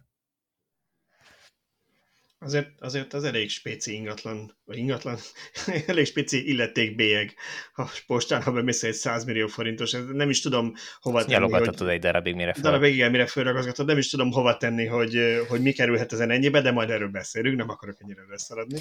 Még szaladjunk végig a, a másik öt lehetőségen, és akkor utána térjünk erre vissza, hogy milyen engedélyek is ezek. Mi kerül ezen ennyibe, igen. jó, jó. Tehát ez, tehát ez a hat, úgy értsük, hogy 2 plusz 4, tehát a kettő kifejezetten a használt gépjárművekre vonatkozik. A másik négy lehetőség pedig az újonnan, tehát új autókra vonatkozik. Tehát ugye van az egyedi, ami viszont van a sorozat átalakítási engedély, amikor te ezt meg tudod másik 50 kocsira is. Tehát, hogy az első gépjárműre kifizetted, amit ki kellett fizetni, a bélyegeket, viszont utána a kettőtől az X-ig, egészen 250-ig jók vagyunk. Mert azt vállalod, hogy a harmadik, a hetedik, a tizenötödik is pont az lesz, mint, mint az egyedik, mint a mintajármű. És, és, és így oldjuk meg, vagy ma ez a lehetőség adott Magyarországon, ahol sorozat átalakítási engedélyt lehet megszerezni a használt. Tehát ha, ha van egy, egy fuvarozó cég, akinek van nem tudom száz darab tök egyforma kamionja, akkor az elsőre megszerzi, vagy megszerzitek az átalakításhoz az engedélyt, meg az összes dokumentációt legyártjátok, és utána a maradék 99-et azok alapján, a papírok alapján újra és újra meg lehet csinálni, és mindegyik meg fogja kapni a zöld rendszámot, anélkül, hogy külön az engedélyezési eljárást végig kellene csinálnia. Igen. Viszont ez fontos, hogy az a típus, és kell az a bátor vállalkozó, akinek tényleg van ez a száz kocsia, és tényleg célfeladatok használja ezeket a járműveket. És ha tudunk ilyet, akkor szóljunk nektek rögtön, mert akkor ti készek vagytok. Ez, ez nem is mertem mondani. De, igen, de akkor várjuk, a, várjuk a, azoknak a fuvarozóknak a jelentkezését, akik egyébként hallgatják rendszeresen a villanyórát, mert akkor összekötjük a feleket, és uh, akkor várjuk a beszámolót a 100 darab átépítésről. De nem baj, hogyha 150 lesz. Igen, és, és aki, aki sokalja ezt a 6-9 hónapot, azt kérdezem a kedvenc márka kereskedőt, hogy hány év múlva tudnak autót hozni neki, hamar rendelni meg, úgyhogy még nem is Igen, lehet, lehet hogy, hogy tőletek hamarabb megjön, mint a nagy gyártóktól. Tehát azt gondolom, a mai állapotok szerint ez egy komoly érték lehet részünkről, mint, mint átalakító, mint integrátorkát. Uh-huh. Jó, a másik négy, Igen. Bocsánat, annyit, annyit még miatt megyünk az újakhoz a használtak kapcsán, hogy hol éri meg, vagy mikor éri meg mondjuk egy használt, mert ugye abba gondolkodunk, hogy mondjuk egy nagyon régi teherautónál, még azt is mondjuk, hogy még nem rohadt szét, de hát, és ezzel egy új életet tehetnek jönni, hogy átépítjük elektromosra, hát valószínűleg többe kerül a, a lé, mint a hús, tehát hogy nem biztos, hogy egy nem tudom, 20 éves teherautót megéri átépíteni, viszont akkor lehetséges, hogy egy két-három évest megéri, de az meg talán még nem amortizálta le a bekerülési költségét. Tehát mi, a, mi ez a szenárium, amikor egy ügyfeletek azt mondja, vagy amikor te azt javaslod, hogy ne újat, hanem egy használtat építsünk át? Tehát a, a kamionok tekintetében a használt átépítés nagyon szép az én szememben, mert jellemzően olyan autókat építünk át, ami mondjuk nemzetközi fuvarozásra már alkalmatlan, mert mentek vele 500 ezeret, 700 ezeret, 1 millió kilométert. És az belemegy két-három év alatt? Ez belemegy három, négy, de, de nagyon gyorsan belemegy. Uh-huh. Na, utána mi kezdik az, az autó? Hát eladom, továbbadom. Na de ugye pont azok az alkatrészek jelentik a kockázatot az egyenletben, amiket mi kiszerelünk. Tehát autó, uh-huh. motor, váltó, tehát ez nincs benne. És pont, pont olyat, olyat szereltek ki, ami már szétkopott, és valószínűleg, hogyha mondjuk helybe használnák, az nagyon szennyezni a környezetet.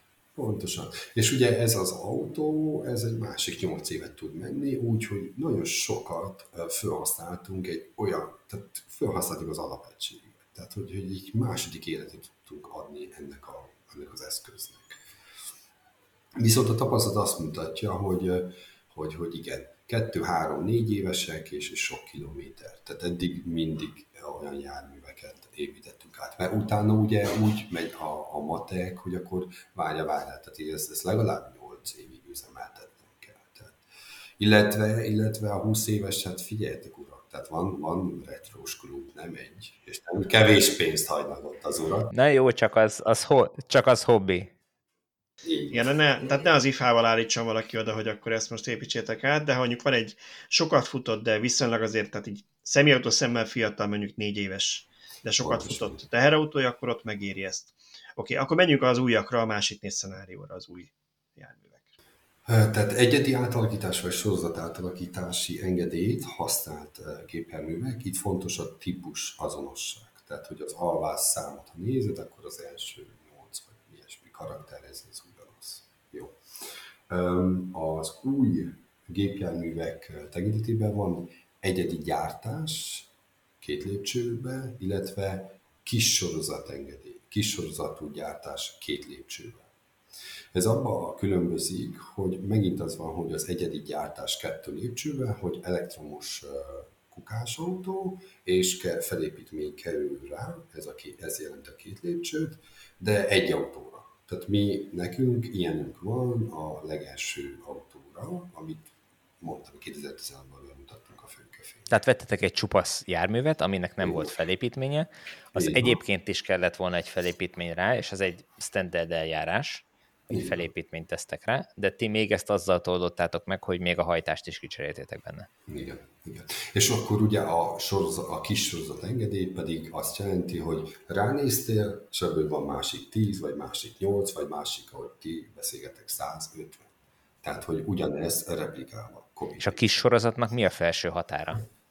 Ez is a 250-es darabszám, de, de, de, nem, ér, mhm. de nem, nem látjuk mi ezt életszerűnek. Eddig még, de nem kizárt. Tehát hol van az a szolgáltató, aki ugyanabban a kocsiból vesz 250 Nem jellemző? Nem jellemző ez a magas szám. Inkább a 20, inkább az 50, inkább a 80, vagy, vagy Európa szinten 2-3, aki, aki Aha. Aha. Igen, ez szerintem ez hasonló lehet az, Cibor, mint amit tudod a vízvágdani buszok kapcsán beszéltünk, hogy azért ugye minden, mondjuk nyilván a busz az kicsit más, mint mondjuk a kukásautó, de hogy minden szolgáltató igyekszik viszonylag kevés típus tartani, hogy ne kelljen nagyon sok alkatrészt és különböző tréning a szerelőknek, de ott, ott van a szűk keresztmetszet a költségvetésének. Most volt a városnak pénze 50-re, és örüljünk, hogy ott 50-re pénze, majd 5 év múlva lesz egy másik 50-re esetleg, és nem az, hogy egyszerre berendelnek 300-at, az a ritkább, gondolom Nyilván igen, de el tudtam volna képzelni azt, hogy azt mondják, hogy lekötnek a következő évre, és minden, minden évben megvesznek 30-at, vagy 50-et, vagy nem tudom. Hát ezt gondolom, hogy Nyugat-Európában de... előfordul, itthon meg ilyen adhok, hogy mikor van pénz. De igen, de, de, de, de feltételezem ezek alapján, hogy lehet, hogy az, az van, hogy, hogy ugye azért ezek is fejlődnek, és mindig újabb és újabb típusok jönnek ki, és mire az ötödik év letelik, addigra már rég van újabb. Ez lett volna az én válaszom. Jó, és akkor vannak akkor nagyobb sorozatú gyártások is? Bocsánat, csak azt mondom, fogadjuk el a szakértő választát megfelelő választnak, a mi találgatásainkat pedig tegyük zárójelbe. Igen. És akkor vannak a, nagyobb a sorozatú? Maradék, a maradék kettő, igen, tehát um, úgy, úgy nevezzük, hogy nemzeti tippiz, tehát hogy ezt a típusú engedélyt csak Magyarországon látják, érvényesek, de ez életszerű az, hogy ez a gép, ez a gépjármű, mondjuk mezőgazdasági gép nem kerül ki országhatáron kívül. Mhm. De te ugyanebből tudsz N plusz egyet. Tehát itt nincs felső határ, de addig, amíg Ford Mondeo, mit tudom én miből, te 50 ezret is akarsz gyártani, akkor tudsz. Uh-huh. És akkor így örökli a 40 ezredik is ugyanazt a, a tulajdonságokat. És akkor van az európai típus bizonyítvány, ez a legmagasabb szint, időben, költségben a legdrágább, de itt is az el az, hogy mi megszerez, megszerezzük az EU tip BIST, és akkor az EU, EU felség területén bármelyik országban azt mondhatjuk, hogy itt van a COC lapja a gépjárműnek, ez az azonosító, és akkor onnantól kezdve pont úgy működik, mint, mint business as usual bármelyik gyártónak a terméke. Viszont Viszont ugye ez EU felség területén érvényes. Tehát, hogyha a törökbe akarjuk eladni, akkor ott meg kell nézzük, hogy ott mi a jogszabályi követelmény. Mert ugye, ugye, ugye itt, amikor az engedélyeztetésről gondolkodunk, akkor még egyszer, a kislányunk megy elő, vagy utána a gépjárműnek, amit átalakítottunk. Oké, innen indítsuk, ez legyen a nevező. Jó. És akkor ilyen, ilyen 88 különböző sor van, aminek te meg kell felelni. És ebből a 88 sorból ugye, ugye nincs benne motor, de van benne villanymotor. Oké, okay. mi, mi van az elektromágneses kisugárzással? Tehát az lehet akkor is, mint, mint, mint Csernobil, de nem jó, ha olyan. No, és ahhoz ebből a 88 sorban, amit mi kivettünk és átépítettünk, ahhoz mi egy, egy külső olyan arra akreditált szervezet azt kell mondja, hogy ez benne van, ez megfelel, ez átment. És akkor ugye ezek a különböző sorok az, ami, aminek megvan a költsége, mert mert meg kell mérje, mert mondjuk a zajt meg kell mérje, mert jegyzőkönyveket készít ki majd, miután megmérte hiteles jegyzőkönyveket, és, és, és a nap végén tényleg egy harmadik fél, egy külsős szervezet azt mondja, hogy amit mi építettünk, az jó. És, és ugye ez, ez, ez a nagy érték a, a, ebben az egészben. Tehát, ha jól értem, akkor ha nekem van egy egyedi átépítésem is, legyen az egy Trabantot, régi Trabantot átépítek elektromosra, akkor van egy 88 pontos lista, aminél vagy én igazolom a Trabant eredeti papírjai alapján, hogy igen, a indexhez én nem nyúltam hozzá, az index az ugyanúgy működik, mint ahogy gyárilag működött a Cvikkauba beszerelték a, a Trabantba, vagy, hogy én átépítettem az indexet, vagy a, átépítettem benne a, ugye a hagyományos motort elektronosra, akkor én kell azt a részegységet bevizsgáltassam, és arra megszerezzem azt a tanúsítványt, hogy az biztonságosan működik, nincs káros hatása az emberre, környezetre, nem tudom, ami, szab, ami a szabványban benne van, hogy meg kell feleljen, ugye? Pontosan, és lehet, hogy ezt Magyarországon nem is tudják bemérni, bevizsgálni. Tehát, hogy akár külföldre, Németország, Csehország, Szlovákia, neked lépned kell, hogy begyújtsad ezt. Egy ilyen átépítésnél ti a 88-ból mennyit tudtok igazolni a gyári ö, papírokkal? Így nagyságrendileg. Javarészt. Tehát, Tehát azért a többsége az... Többsége, igen. Aha. A többségét. Viszont ez a kevés is ennyi, ilyen költséggel jár. Tehát ez az minimum 5 millió forintos költség az, hogy azt a, mit tudom én, 10-15 tételt, amit be kell vizsgáltatni, vagy nem tudom mennyi, most ezt csak így hasraütés alapján mondom, akkor az, az is belekerül ebbe a minimum 5 millió forintba, hogy ezt megvizsgálják. Mik, mik ezek? Tudsz ilyeneket mondani, konkrétumokat, hogy, hogy miket vizsgálnak, és hogyan vizsgálják? Például elektromágneses kisugárzás. Tehát a gép ez, így, ez így többször visszatér, már korábbi beszélgetésben nem volt, ez, ez így, ilyen különösen fájdalmasnak érződik. Mert hogy ez így megmarad bennetek is, hogy, hogy ez, ezzel lehet példálozni. Igen, mert mivel elektromos autó, van egy, van, van egy fehér zaj, azt ugye azt mindenki ismeri, na de, na de vannak határok, hogy mennyi az, ami átszűrődhet, vagy mennyi az, ami nem. És akkor úgy, ugye ez, tehát úgy képzeljétek el, hogy, hogy van, van, ami egy szivattyú, van, van a rádió, tehát mindegyiknek van egy elektromágneses kisugárzása. A villanymotornak, akkumulátornak, csatlakozóknak, tehát, tehát, tehát az kilóra az, az egész autónak. És ugye, ugye te keresed azt, amikor legelőször csináltuk az EMC mérést, hogy akkor honnan szűrődik ki a zaj. Uh-huh. Tehát, tehát miért? Tehát, és akkor azt képzeljétek el, hogy megvan, megvan az jogszabályban rögzítve előírásként, hogy igen, az autó így kell álljon, épület nem lehet közel csak annyira, ezt nem mérheted épületben, mert akkor interferencia, stb.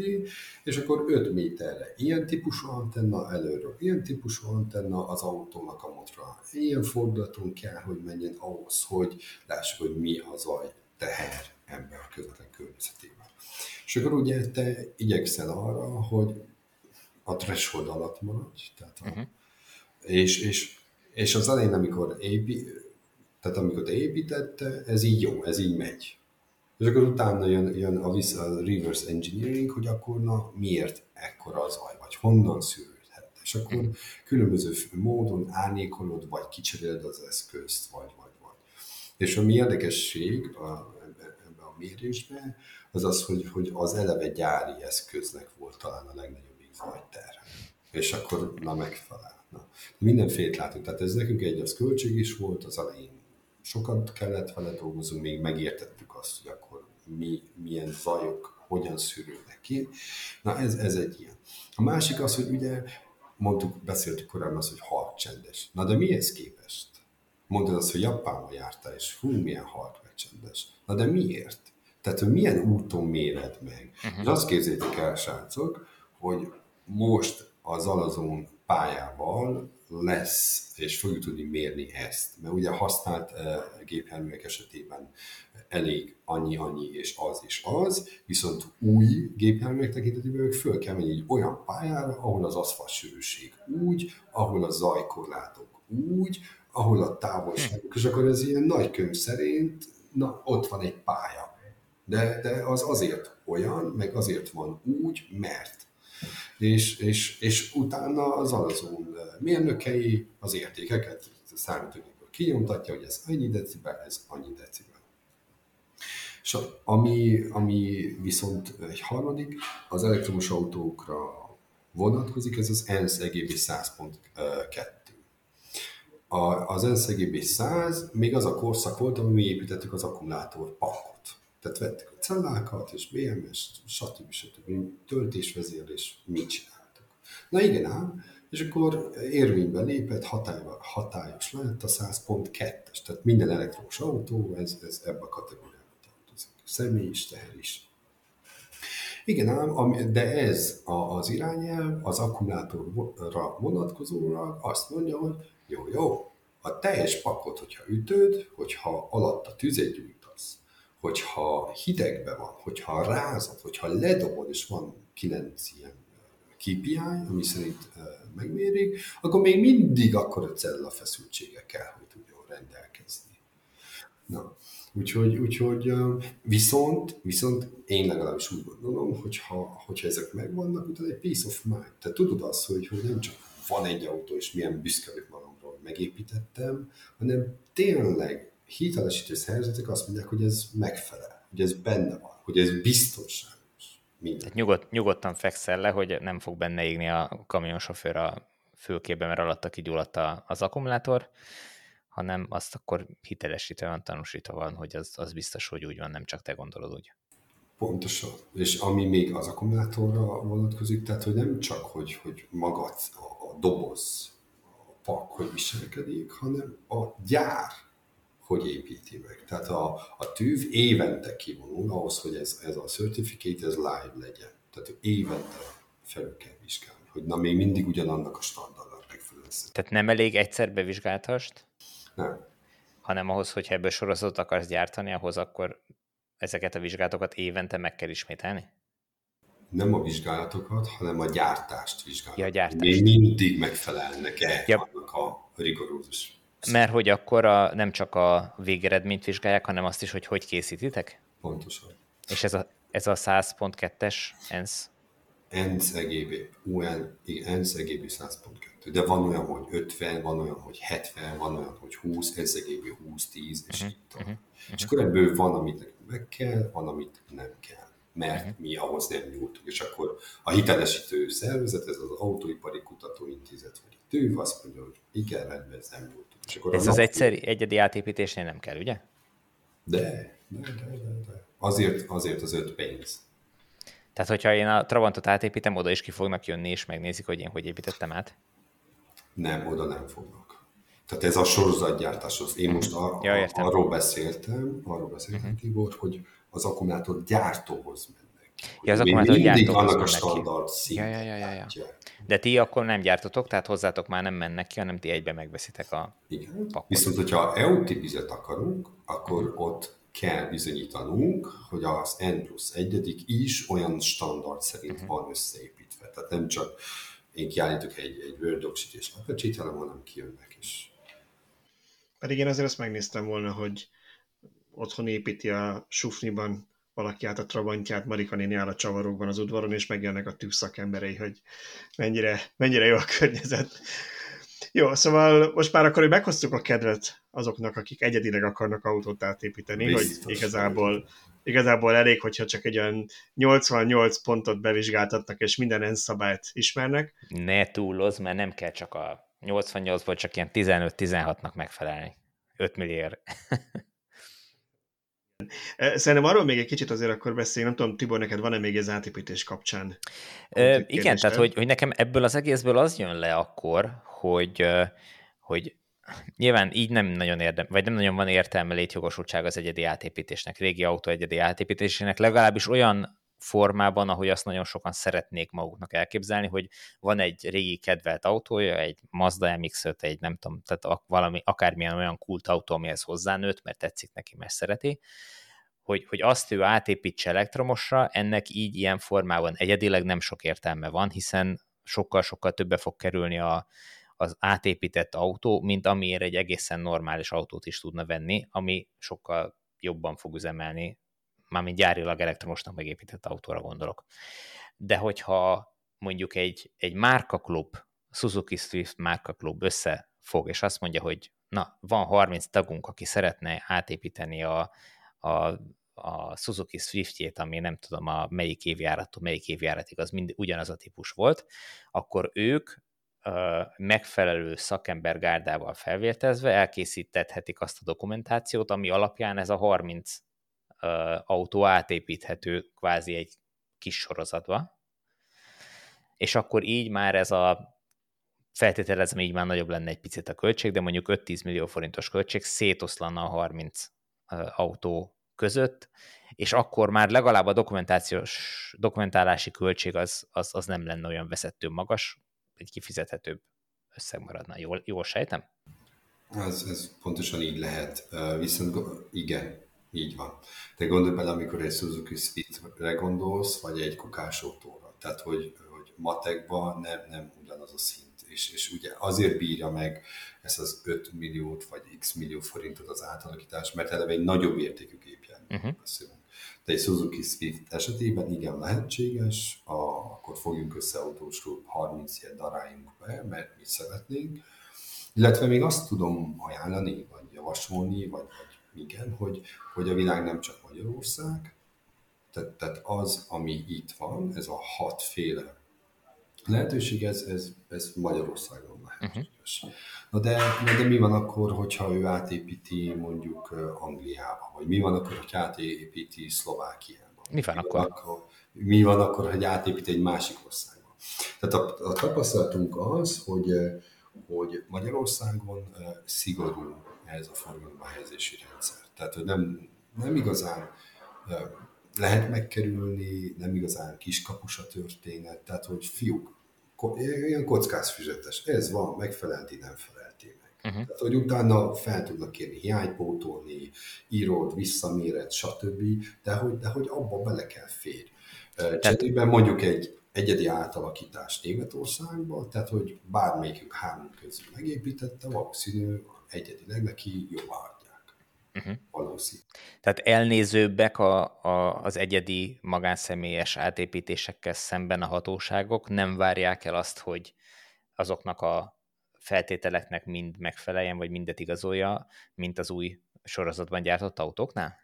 Gondolj bele, hogy, hogy mondjuk a Benelux államokban vagy Franciaországban az utánfutókat nem viszik műszaki vizsgáztatni, csak utána akasztod és mész vele. Mert ott mm. olyan. Tehát itt nem ilyen a helyzet. Vagy például, ugyan igen, a, a kérdésedre válasz, vagy Angliában, tehát bármelyikünk a, a legutolsó chip tuningot a motorra rátetted, bemész vele KPM-hez, és, és a rendszám, hogy minden további nélkül. Uh-huh. Itthon, itthon meg nem. Tehát, hogy itthon nem. Tehát aki, aki át, arra adja a fejét, hogy, hogy átépít egy Trabantot és Suzuki Swiftet, akkor, akkor jobban jár, hogyha azt eladja papíron Németországba, Szlovákiába, Angliába, akárhova, ott megkapja a rendszámot az autó, forgalomba helyezik, majd utána hazahozza, megveszi újra saját maga, és uh, utána azt mondja, hogy én vettem külföldről ezt az autót, ez már ilyen elektromos volt, és akkor kap kap zöld rendszámot? Minden további nélkül. Hm. Minden további. És ti akkor miért nem ezt csináljátok? Mennyire fenntartható ez a folyamat? Tehát most arról beszélünk, hogy valakinek van egy, van egy dédelgetett álma, uh-huh. meg mhm. szeretné valósítani, és pont. Tehát, uh-huh. hogy, hogy mi, nekünk, nekünk az üzlet az üzlet. Tehát, Aha. hogy az 5, a 10, az a bizonyos 150 darab, amiről beszélték korábban. Tehát a mi szemünk itt van mi ezt szeretnék. És ahhoz meg ez az utca, ez a folyamat, és ez így uh-huh. meg kifizetődő is alapvetően, akkor azt a pénzt osztod 5-re, 7-re, 10-re, 150-re még jobban. Balázs, félbeszakítottunk még korábban. Ja nem, nem, igazából, igazából én igazából azt akartam megkérdezni, van-e kérdésed így az átépítés kapcsán, mielőtt másról is beszélünk esetleg. Nekem egy nagyon rövid kérdésem csak annyi volt, és hát ezt korábban kellett volna előtt a hallgatóktól, hogy összekeverem őket, mert itt már beszéltek kicsit arról, hogy vannak valós tapasztalatok az ügyfeleitektől azzal kapcsolatban, hogy, hogy mondjuk tényleg mennyi a hatótáv, mennyire lehet feltölteni, oké. Okay.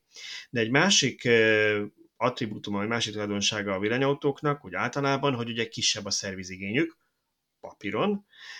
Tibornak most volt pont egy cikke, hogy az ő 100 km futott Leafjénél mennyi volt a szervizigény, és hogy hagyd lőjem le a poént igazából, nekem nem úgy tűnt abból, hogy a villanyautó részével volt nagyon sok gond, hanem ilyen autórészekkel volt, ami bármilyen egy benzines is előfordulhat. Volt a villanyautósra is egy-két problémát, de, de nem annyira specifikusan az a jellemző. Tehát mondjuk a hátsó ablaktörlő elromlik, az nem. Az, az nem, saj, nem az, az, az, mondjuk saját hiba volt, de mondjuk mit tudom én, a, a féltengely csapágy, vagy mi féltengely nem csapágy, hanem nem tudom, valami záróanya, amit meg kellett húzni, az ugyanúgy van minden autóban, mint az elektromosban, tehát az, hogy ott a nyomatékkulcsot rossz szintre állították a gyárba, az nem a villanyautó hibája. Szóval csak azt akartam kérdezni tőled, hogy ha most már így vannak tapasztalatok az ügyfelekkel, akkor mi a tapasztalat az, az a elektromos nem csak kukásautó, bármilyen elektromos átalakításatok után ennek a szervizigényéről, illetve, illetve a, fe, a fenntartás költségéről most az elektromos áramot félreté. Vagy megvalósul-e az a valóságban, amit papíron kiszámoltunk, meg gondoljuk, hogy ennek minimális, vagy alig van szervizigénye? Kérdezted azt korábban, hogy hol találkozhatunk ezekkel a járművek, és akkor mondtam, hogy Bihar megyében négy város van. Uh-huh. És akkor, amikor átálltunk, azt kértem a kollégáktól, hogy kettő dolgot szeretnék tudni, ment vagy nem ment az autó, és ha nem ment, akkor miért nem ment. És akkor mi négy kategóriát rögzítettünk, hogy miért nem megy, és abból az, az egyik az elhajtás, felépítmény, felhasználó vagy egyéb. A kukásautó tekintetben. Ugye a felépítmény miatt is N plusz egy hiba előállhat, ami, ami pont ugyanúgy működik, mint uh-huh. Illetve, mit tudom én, nem szervezett az a fuvar, beteg volt a sofőr, ott is megint lehet. jó felhasználó. Illetve az elektromos hajtás bármi, ami azért nem ment, mert, mert, mert, mert valami lett a töltővel, nem tudta feltölteni, vagy valami lett a villanymotorra, nem tudott, valami az elhajtás. És uh-huh. épp most nézem ezt, ezt a dashboardot, tehát összesen az egyik helyen ment az autó 176 napot, tehát hogy üzemidő ez, ez a munkanapok, a másik helyen ment közel ennyit, és ezekből 1, 5, 10, 5 az a nap, amikor az elhajtás miatt nem tudott kimenni gyűjteni. Uh-huh. Tehát, tehát azt látjuk, hogy az elektromos alkukás autók, meg a kamionok tekintetében is, hogyha itt valami baj van az autóval, akkor az, az ki kell, hogy jön az első fél az első negyed évben, uh-huh. az első két évben. Tehát, hogyha mi, mint, mint, mint konstruktőr valamit is vétettünk, vagy, vagy, vagy az is előfordult már, hogy az alkatrész chip megadta magát, bármi, az, az kiderül. Uh-huh. Utána, utána, utána az van, nem nagyon hallunk egymásról. Viszont utána az, azok az igények vannak, hogy fú, fiúk, nem lehetne még ezt is. És akkor bennem ez volt a másik heuréka, vagy ilyen felismerés, hogy ezek, ezek, ezek, ezek egy laptop autók, ezek nem kukás autók. Oké, összegyűjtik a szemetek, pont ugyanúgy, mint a dízel. De ez egy jó autó, vagy még jobb autó, mert két héttel többet ülnek rajta a kollégák a vezérlést illetőleg. És akkor ilyenekkel eh, szoktunk történni, hogy na még ez is legyen benne, na még ezt is tudja. Például miket? Mire gondolok én? Tehát, hogy tudjon, tudjon az autóval elindulni úgy, hogy, úgy, hogy közben megy az a 1-2.5 tömörítés. Uh-huh tehát, hogy, hogy vannak ilyen feature vagy hogy jó lenne az, hogyha itt akkor többet tud, vagy több uh, nyomatékot tudnánk az autón kivenni, itt kevesebbet, vagy, vagy, vagy ilyenek, érted? Vagy, uh-huh. vagy a telemetriából pontosan látjuk azt, hogy akkor ne tudjon kivenni többet az akkumulátorba egyszerre, mint 200 amper, vagy 300, vagy 400, tehát hogy ilyen finom hangolásokat. És uh-huh. akkor így, így. De, de azt... Mert azt, azt tapasztalta az üzemeltető, hogy a, a, a sofőrök kipörgő kerekekkel indultak, és vissza kellett korlátozni az ampert a... Tehát Nehéz volt a alapból, nem, alapból, alapból vissza van korlátozva. Aha. Alapból. Tehát, hogy mi, akik építjük, nagyon nehezen tudunk vele úgy elindulni, hogy ne pörögjünk a kerék, amikor nincs rajta felépítmény. Tehát, hogyha Tibor idéz hozzánk, vagy srácok idéztek hozzánk, és akarjátok vezetni, és nincs rajta felépítmény, akkor nem biztos, hogy adjuk oda nektek korlátozás tehát most jelentősen vissza van korlátozva. Illetve a telemetriából láttuk azt, hogy, hogy kell, hogy visszakorlátozzuk, mert hogy tényleg akkor a vasbakkancsa erőztették, hogy csak na, mert, mert, mert, hogy van, van, és, és megy. Jó, de nem egy lífet mozgatsz, hanem egy 26 ezer kilós vesző nagy teleszeméttel most eh, meget. Meg is kell állni annak a végén, igen. Tehát eddig a tapasztalat azt mutatja, hogy az üzemeltetés és a szervíz az helyek közel, ahogy várt van egy beállók idő, beállók uh-huh. idő, ezt meghosszabbítja azt, hogy na hát, mert utána rákaptak az ízére. Tehát, hogy neki van egy olyan autója, ami, ami kb. na én így szeretek vezetni, akkor ezeket tudja. Uh-huh. Tehát gyakorlatilag ti tudtok rá új szoftvert írni, vagy a szoftveren tudtok kicsit módosítani, frissítitek, és akkor ami a tapasztalat alapján úgy érzik, hogy azok, azokon az útvonalakon jobb, mert mondjuk nagyon meredek hegyeken mennek fel, vagy tehát bármi ilyesmi, azon tudtok kicsit hangolni, nem?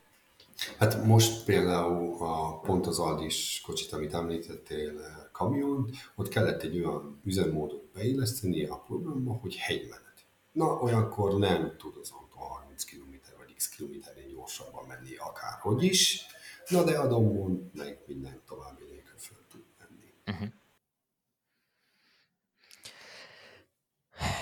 A árakkal kapcsolatban. Ugye azt említetted, hogy ez nagyjából olyan kétszer annyiba kerül, egy ilyen kukás autó, mint a, mint a hagyományos hajtású. Ez nagyjából igaz, ez a, ez a kétszeres szorzó a sima nyerges vontatóknál is, vagy, az, vagy ott mással kell számolni? Ugye az egyik lehetőség abban, hogy használatot is átépítünk, azon túl, hogy fú, második életet adunk a terméknek, tehát nem megy a lemesbe a, te, a, a fülke és nyidak, az az, hogy ugye az alváznak a bekerülési költsége az eleve nem pénz. Uh-huh. Tehát, hogy nem merül fel költségként.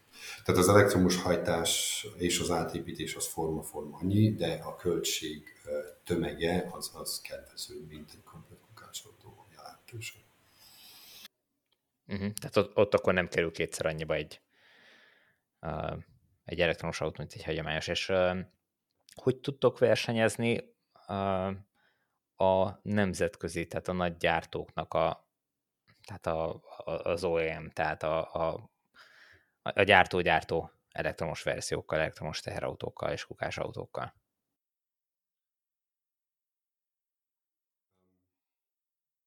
Kíváncsi voltam, hogy vajon ez a kérdés fájjon-e.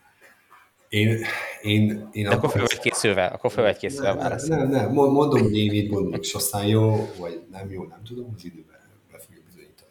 Azt mondom a kollégáknak, hogy ide figyelj, itt, itt lakunk, itt vagyunk, itt élünk a prérin, mindentől is távol. Na jó, most BMW jön a kicsit mi is nagy autóipar fellegvál leszünk, de majd. jó, vagy értitek, mire célozom. Um, nézd, a kémia és a fizika pont olyan makacs Münchenben és minden Debrecenben. Tehát, tehát én azt mondom a fiúknak, hogy a nyílnak a hegye egy jó autó. Tehát, hogyha mi, mi műszaki megoldásunk az tényleg olyan, hogy, hogy az Aldis kamion, a négy kukás autó, akkor a, a, a győri kamion és multiliftes kocsi, az, az jó, és tud, az ügyfél szereti, én azt gondolom, hogy, hogy nekünk addig lehetőségünk van igenis létezni, sőt, jövők is van. Illetve kérdés picit máshonnan válaszolva, én ugyanaz azt gondolom, mivel a használtak is képbe vannak nálunk, ez nekünk, nekünk messzibb enged láttatni. Tehát, hogyha, hogyha tényleg ez az autó jó, az ügyfél, ügyfelek megszeretik, elfogadják, mit tudom egy fél év múlva, egy év múlva megint villany, villanyautósok extra podcastban beszélgetek, tehát, hogy többen hallanak akkor ez a beszélgetés után lesz egy 150-es, akkor, akkor én azt gondolom, hogy, hogy ez több is lehet. Tehát eddig mi 20 körül autót építettünk át összességében, de, de folyamatosan azt kerestük, hogy, hogy ez, ez legyen jó az ügyfélnek. Mert amíg mi megépítettük, és ki nem ment a, az ajtón kívül, ez az autó hibátlan. Na de amikor a kezébe veszi a kukás sofőr, a másik sofőr, hát ott mindig olyan kiderülnek, amire. Igen, a használat az mindenképpen fontos szerintem, mert egy nagy nemzetközi gyártó nem fog átépítgetni egy szerényebb lehetőségekkel rendelkező magyar szolgáltatónak mondjuk autókat valószínűleg, és ha mondjuk nincs arra pénzük, hogy megvegyék az újat, akkor ez egy járható út, és szerintem Kelet-Európában hosszú távon az is marad, nem? Igen. Meg gondolj bele, hogy tehát ezt időközben tapasztaltuk, láttuk mi is meg azt, hogy hogy nem csak, hogy egy terméket adunk, hanem, hanem ott van az a mérnöki támogatás, hogy neki van egy, egy testre szabott célterméke. Ami, ami egy plusz lehet látva azt, hogy hogy működünk. Tehát nem az, hogy egy dobozos termék tessék és menjél vele, és akkor mind csinálja, boldogulj, ahogy, hanem az, hogy utána, na figyelj, ezt látjuk, ezt tapasztaljuk mi van, mit szóltok. Tehát, hogy hú, még ezt is szeretnénk, és tényleg visszajárunk, mert, mert ahonnan indultuk, az a kamion már nem is olyan. Na de úgy tudja, hogy milyen, hogy benne ül és vezeti, és látja, hogy hogy viselkedik, és hogy nem lehetne még ilyen, nem lehetne még az. Hát meg, meg az nem egy elhanyagolható szempont, hogy olyan járművet mentetek meg tulajdonképpen a kidobástól, aminek nem feltétlen kell a szeméttelepen végeznie, hanem kaphat egy, egy második életet, és ezzel nem fog foglalkozni soha egy, egy Mercedes, vagy egy, vagy egy, nem tudom, akármelyik másik Renault, vagy Volvo, mert, vagy Scania, mert hogy ő az új terméket akarja eladni, még egyet el akar adni neked, dob ki a négy éveset, mert van benne egy millió kilométer, ti pedig azt még úgy tudjátok üzemben tartani, hogy az a jövőben már nem szennyezi azokat a városi környezeteket, amiben jellemzően használni fogják. Illetve ugye az egész elektromobilitás, tehát hogy tehát egy alacsonyabb áron elérhető, ami akár még itt nálunk is, is azt mondja, hogy oké, okay, tehát egy tudatos vállalkozónak ez, ez abszolút olyan, olyan dolog, ami, amit megléphet már ma. Tehát nem a jövőről beszélgetünk, urak. Uh-huh. Tehát, hogy ez, ez itt van. Tehát akkor nem csak szexi, hanem még akár olcsóbb is. Biztos. Nem, ez így. Uh-huh. Én azt mondom, hogy megéri, jobb... megéri, értitek? Uh-huh. Ennél jobb zászlót szerintem keresve se találhattunk volna. Nyilván ehhez az, az szükséges, hogy valaki TCO-ban gondolkodjon, tehát teljes megtérés költségében. Reméljük, hogy egyre több vállalkozónak lesz erre lehetősége, és akár ha, ha kitekintjük a kukásautóktól, akkor más teherjárműveknél is. Tibor, van-e még bármi kérdés, amit fel akarsz tenni? Kérdés nincs csak annyi, hogy a 150-es flották jelentkezését várjuk a kapcsolati formunkon, és akkor Rubennel összekötjük a jelentkezőket. Tibor Balázs egy ilyen Nagyon szépen köszönjük, hogy itt köszönjük voltál szépen. velünk, és vállaltad. És köszönjük Köszönöm. akkor minden kedves hallgatónak, nézőnek is, hogy minket választottak ismét, és meghallgatták az adást. Jövő héten újra villanyóra. Sziasztok! Sziasztok! Sziasztok!